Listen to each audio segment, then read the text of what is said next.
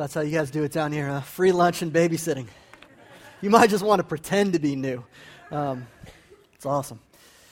As Grace said, I'm the pastor of downtown, and as most of you know, some of you are probably new. Uh, we're one church, New Valley Church, now in two locations Ahwatukee, the Tuke, and downtown. And Lord willing, beyond, um, might see more churches be planted and the gospel go forth.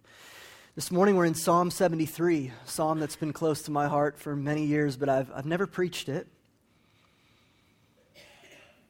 And it's, it's good to spend some time in it this morning because it's such an honest psalm. That's one thing I love about the Psalms in general, but especially Psalm 73. It's this reminder that we can, we can come to God with our deepest longings, fears, joys. We can come with real honesty to a real God because we're not coming to separate ourselves from all the pain in the world or to meditate ourselves into a state of, you know, not feeling or not thinking, but we are actually we're coming to a person, a personal absolute God who hears and who cares. This last week I was thinking about my time in middle school. That is a dangerous thing to do. All right. There's definitely some suppressed memories there. And just reminded by Psalm 73 of I don't know, my, my envies, my frustration at seeing the wicked prosper, those things that I wished I'd had that I didn't, whether it was popularity or muscles. I was like, I had zero of those. Um, always wished I'd been a little bit taller. There was a song about that in my generation. Um, I used to sing it to myself. Uh, Girls was obviously another thing. I mean, I was like a three foot tall skateboarder, so always looking for some sort of validation in a girlfriend, 99.9% of the time, failing at that. Um, and you know, it's funny, now we're, we're older and it's just different stuff, right? Kitchens. Kitchens. Lord, why do they have such a big stove? and I don't. You know, why do they have the, they look like they're like a perfect, if Target and IKEA had a baby, right? Tarkia. That's like glory shining forth, or cars, or success in our careers or in our homes.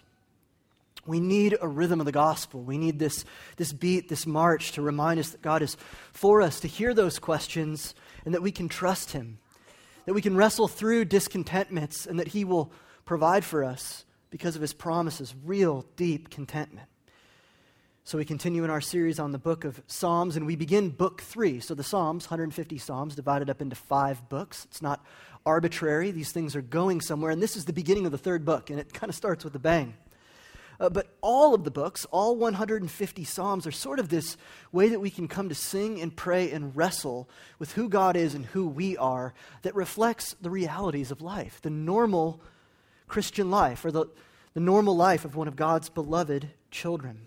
And what you see in the Psalms, you know, lots of Psalms of David in the first book, and then all of these Psalms of Asaph here in, in book three, and it's this wrestling, and then Psalms of Ascent. You know, we're, we're going up to God's holy place in his sanctuary. It's these rhythms and cycles of confessing our sin and who God is, and then turning from our sin, and then receiving again Christ offered freely to us in the gospel we have this redemptive history going forth, and it comes to a crescendo in the last five Psalms, 40, 146 through 150, where you basically just get this effusive doxology. He is good and he is worthy of praise. That's where we are being led. That's the not yet. But the Psalms take our now and the tension of the now and not yet very seriously. The Psalms are filled with tension, and that's why the title of this week's sermon, do we have it up there? Yes I want us to, to say this in our best Ron Burgundy voice, you know? God is my strength. You know, it's, it's wrong on the teleprompter. God is my strength, but He is, but is He? He is. So let's read Psalm 73, some portions of it, and we'll jump in. here from the wisdom of Asaph. Beginning in verse 1 Truly God is good to Israel. Verily, verily, I say unto you. Here is where he starts. God is good to those who are pure in heart. Ah, but the struggle for the person, the existential struggle. But as for me, my feet had almost stumbled. My steps had nearly slipped. Why? For when I was envious of the arrogant, when I saw the prosperity of the wicked, for they have no pains until death. Their bodies are fat and sleek. They are not in trouble as others are. They are not stricken like the rest of mankind. Jump down to verse 10. Therefore, his people turn back to them and find no fault in them. The, the wicked even lead God's people astray. And the wicked say, How can God know? Is there really any knowledge in the Most High? Behold, these are the wicked, always at ease. They increase in riches, all in vain, he says.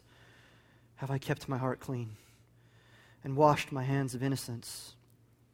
To verse 16, but when I thought how to understand this, it seemed to me a wearisome task until, and this is the key of the psalm, I went into the sanctuary of God.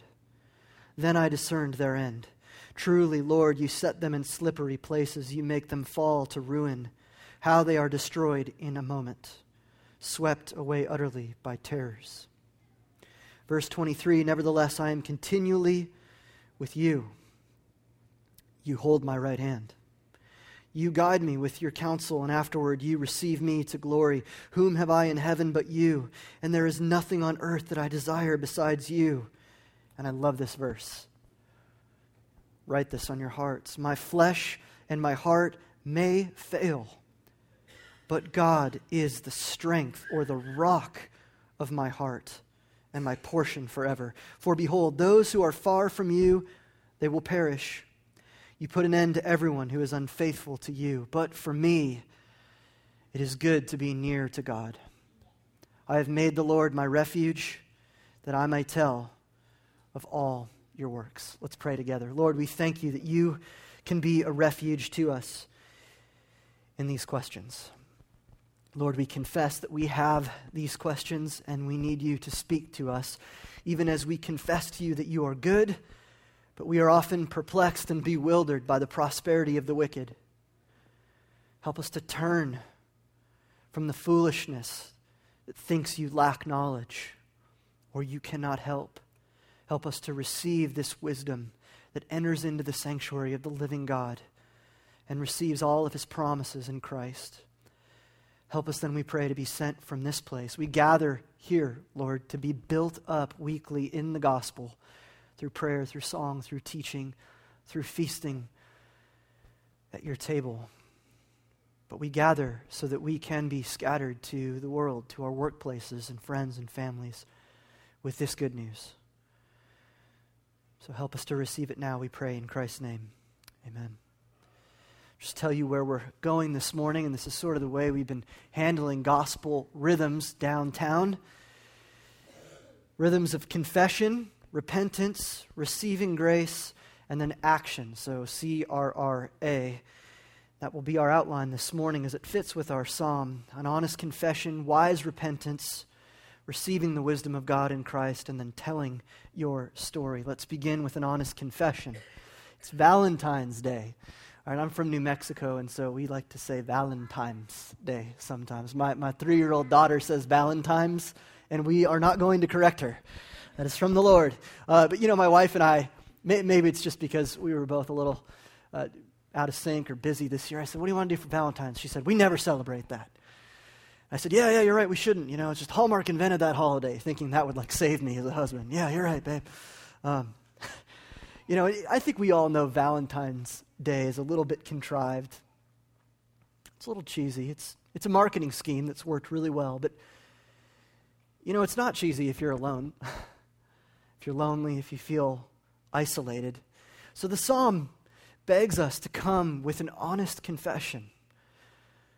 Maybe for you, it's not loneliness on Valentine's Day. You know, maybe you can embrace the cheese of that, but maybe it's your anxiety. Maybe it's depression. Maybe it's not even about you. Maybe it's your kids that you can't fix or change. Maybe it's your husband or your wife you know you should be closer to them than anyone else, and yet why? Why is it that sometimes in bed at night you're inches away and feel miles away? Could be any of these things that cause us to look around to the situation around us and go, God, where, where are you? Where is our help? Where is your justice?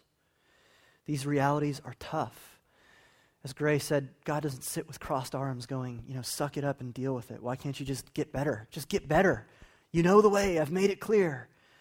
Instead, with outstretched arms, he says, acknowledge that you need help, and I'll meet you there. So the psalmist begins with confessing that truth. We know that God is good. And if you're a Christian this morning, this is the theme of our song and our lives. He is faithful to sinners. He is good. We know that. We know the Sunday school answer. He is faithful to his beloved, his Israel. I love Jacob. He's such a wily character. The Old Testament is just filled with these punks. They are not good moral examples. All right, Jacob was, I don't even, I can't even think of a word right now that, yeah, would be appropriate for the sermon. I mean, he was not a great dude. And yet he wrestled with God.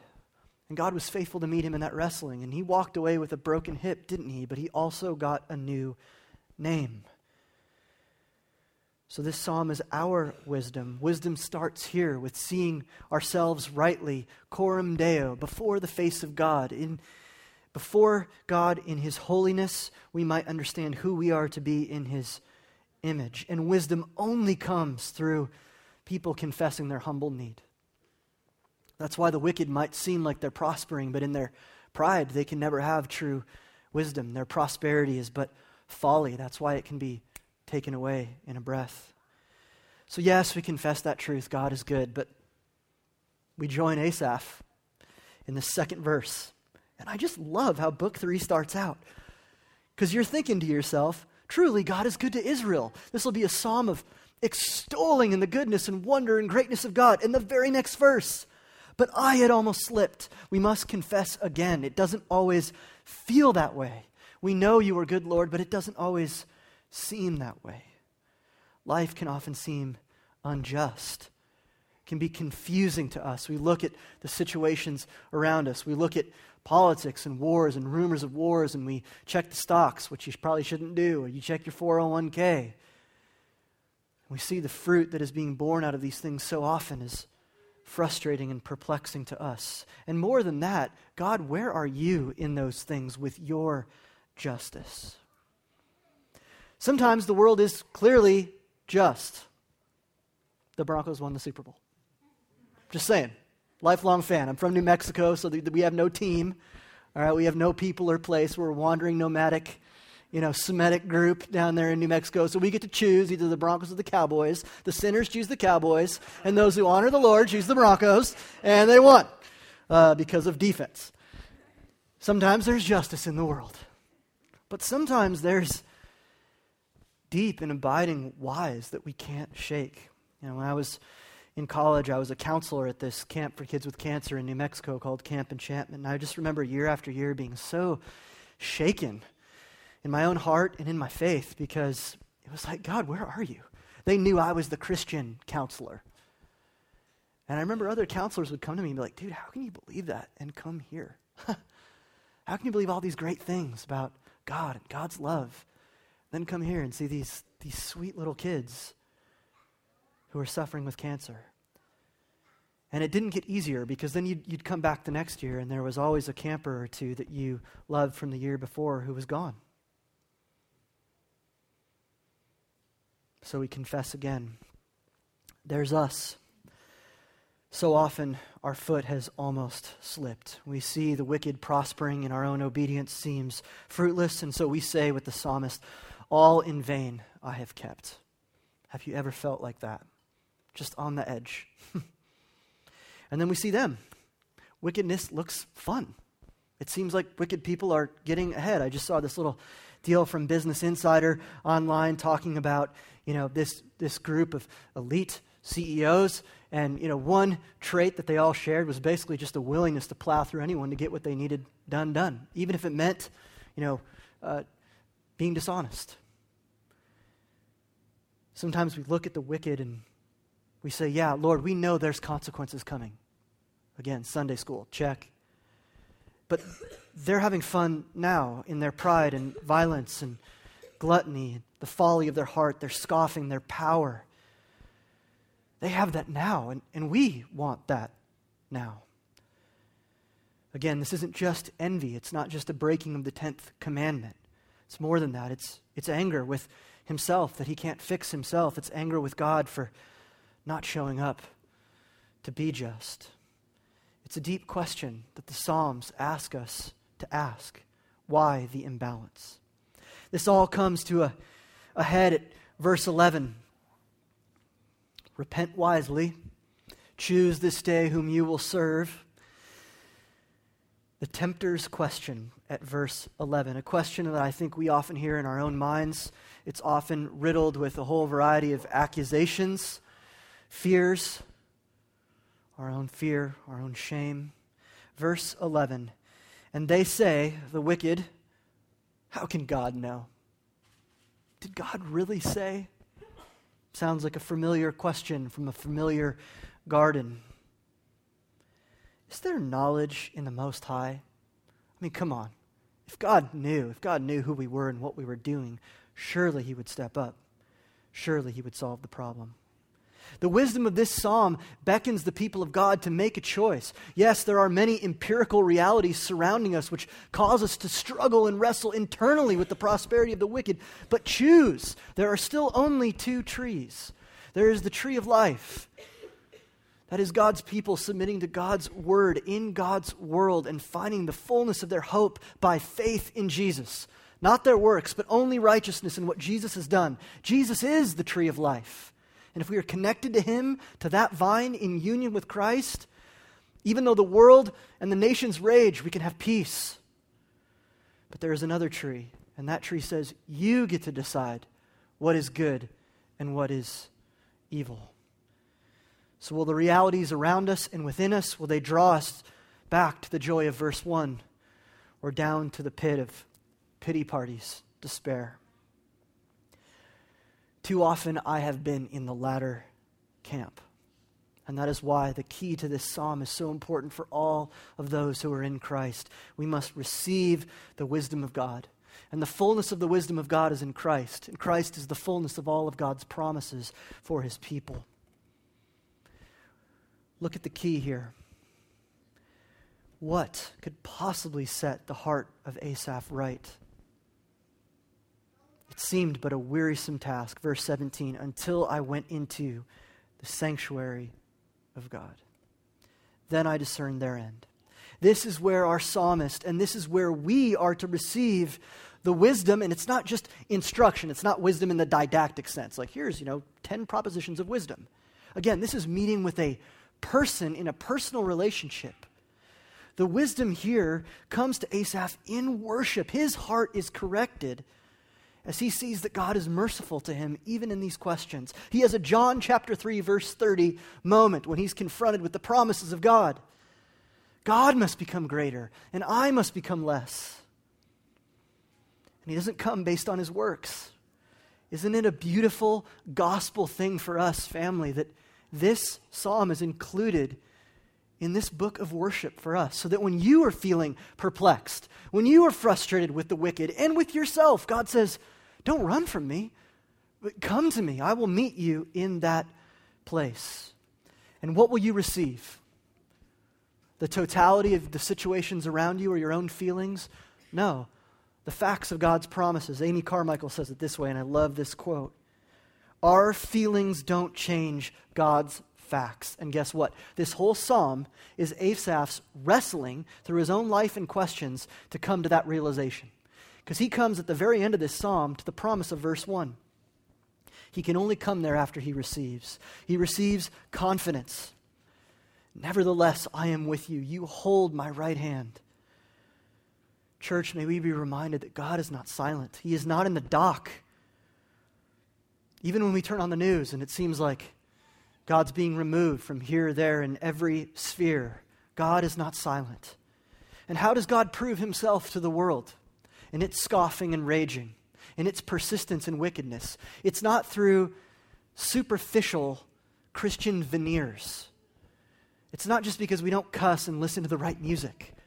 God proves himself through deep and abiding, faithful love of those who have wrestled and struggled and seen that God is true. Not through easy mountaintops, but through deep valleys. He receives confidence. He also receives purpose. Having seen God rightly, he can now see his questions rightly, the world rightly, what it means to flourish rightly. He can now look forward to the future and the promise, even as there seems to be temporary and fleeting prosperity for the wicked. You see, this is the nature in which Christ loves his bride. This is a gospel word for us. In rich and poor circumstances, in sickness and in health, in our own sickness, in our own health Christ is still making for us a radiant bride. And so we can hear the word of the psalmist carefully. Man, it feels like this has all been in vain. Have you ever felt that way? It's Christian life, you know? Why? Sometimes, why, why, why? But it's not in vain.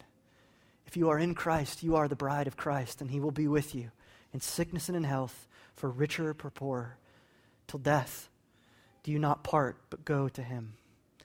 And lastly, to receive embrace, we are not rejected for our questions. This is such good news. And again, verse 26, which is reiterated in 1 John 3 19 through 20, is powerful. My flesh and my heart may fail, but God is the strength of my heart. God is not unjust. In fact, all of the injustice of the world was poured out upon Christ for us so that now in Christ we might not only be justified, but go out and be a vehicle for justice in the world because He is both just and the justifier of sinners. You know, I love that song we sang to open our service. There is a fountain filled with blood. What kind of weird people still sing those kind of songs? I'll tell you the kind because the man who wrote that hymn, William Cowper, you got to look him up. Go, go do a little Google search later on old William Cowper. He suffered with melancholy, anxiety, and deep depression almost his entire adult life. There's a, a story that John Wesley, who was a friend, would visit him frequently when he was at his wits' end to basically talk him off the ledge of taking his own life. And yet it was Cowper in his suffering, in his questions, in the fact that his foot had almost slipped. It was Cowper, Cowper who could write these words But I will lose all my guilty stains, all my shame, all my brokenness, all my fear of man, and fear inside, and hurt, and weakness. It will all be lost. It will all be wiped away because I am embraced and loved by the Father. That's the only wisdom that can answer the questions of Asaph and ours. So, what now? If you've been embraced in that way, verse 27 and 28, we know the end of the wicked. He says in verse 28, But for me it is good to be near to God. Man, it's one of those Peter moments, right? Jesus says, Where else will you go? And Peter says, We have nowhere else to go but you, Lord. Peter's very spiritual in that moment because Peter's like the annoying Bible answer man at that moment in his life. But then after Peter literally denies Jesus, that is a very hardcore thing. And he doesn't just do it once, he does it three times. What happens? God says, You're done, man. You walked me for all those years. Get out of here. Go back and be a bad fisherman again. No, he is restored on the beach by Jesus. And instead of him bringing his meal to Jesus, forgive me, Jesus is already on the beach cooking a meal for him, which we're about to partake of. Having been embraced, he says, Where do I have to go but you? And what does Jesus say to Peter? Then feed my sheep. That's our call, church. This is the application. Tell your story if you have received this wisdom, tell your story. Tell your story to the world. Have eyes to see. Take every thought captive and help other people to do so. If we're the church, then we need to have our eyes open for each other. We need to bear each other's burdens. The church is the worst, and I am the worst at wanting to bear each other's burdens. In my community group, C group, one of our ladies recently wrote an email and said, You know, I feel kind of dumb for doing this. And I know it's little stuff, but my kids are sick and, you know, all these things. I know it's little and I just feel bad. And you know what? We all had to just rebuke the whole idea of it. not to, we didn't rebuke her, but just to encourage her and rebuke this thing of like, oh, it's too little. Oh, your kids are sick. That, that's too little to bring to the body. No, it's not. When you're in that moment, and that's what it is for you, and that's where the point of painfulness exists, that's exactly where the body needs to have eyes to see, where we need to bear each other's burdens. How will we tell our story? We need to see those around us who have need. We need to see those who are in the throes of asking these questions, and we need to help them. We need to be life to them and mercy to them. Just as God didn't reject Asaph when he came with these questions, may we never be a church that rejects people who are in the middle of these questions. It's that old parable of the man who goes to the king and says, Forgive my debt of billions, trillions, you know, Dr. Evil amount of money. 100 bajillion trillion dollars. The king goes, Okay, I will forgive you. And then he goes out, and a day later, he's beating some guy in the street who owes him a thousand bucks. Church, let us repent of that spirit that is in us all. We want God to be near and merciful when we're asking questions, but let us have eyes to see the path that people are on when they're asking those questions and arms to hold. Would this be the sort of sanctuary that a psalmist like this could come and meet with the real and the living God in grace, in truth, in power? God never keeps us in our sin, but He meets us with grace to take us out of our sin. Oh, that our church, New Valley Ahwatukee, New Valley downtown, would be a place where these kind of people singing these kind of songs could come and be led slowly sometimes to the good gospel words of verse 28 God is my refuge. God is our refuge, and so we are sent into the world to tell our story, to go build coverings. You know, your boss might be among the prospering wicked. You might live and move and have your being among many prospering wicked, but guess what? Just as the Lord has built a covering and a refuge for you in Christ, we're sent into the world to do the same. To go build houses and homes of covering, built with the mortar of love, to care for those who, yes, look like they're doing really well, but in their hearts have deep, deep need. If the posture of Jesus himself was to kneel at the basin, to wash the feet of sinners, to take the posture of a servant. If he showed us that power is made perfect in weakness, this is how we, having received this wisdom, are to go into the world. So we have our doubts, yes. We, we confess our frustrations with Asaph. Lord, why does it look like bad people oftentimes are doing great and good people are suffering? You can all think of a friend or a family member that you're like, why her? Why him with that disease or that financial issue or that whatever. We confess that boldly before the throne of grace, but we confess again He is good, He is a refuge. We receive that mercy even as the nations rage. We have peace that transcends all the understanding that the news channels are reporting upon. Having been filled with that grace, we go into the world to tell it, to tell our story. Let's pray. Lord, thank you for your goodness and mercy to us. Thank you for the gospel of Jesus Christ.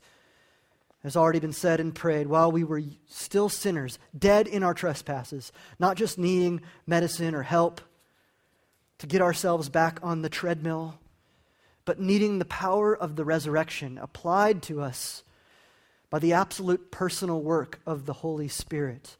You are on the treadmill, Lord. We do not need to run any longer. You have run to us. And you run to us not just when we are spiritual or feeling good, but even when we feel overwhelmed by the questions and situations of the world. You have run to us and you have loved us. We have confidence in you, an anchor for our souls. You embrace us. So help us, Lord, we pray, as we receive this grace now through your table, to go and tell this great story of your mercy and your love, that you are a refuge, that you are good. I pray these things in Christ's name. Amen.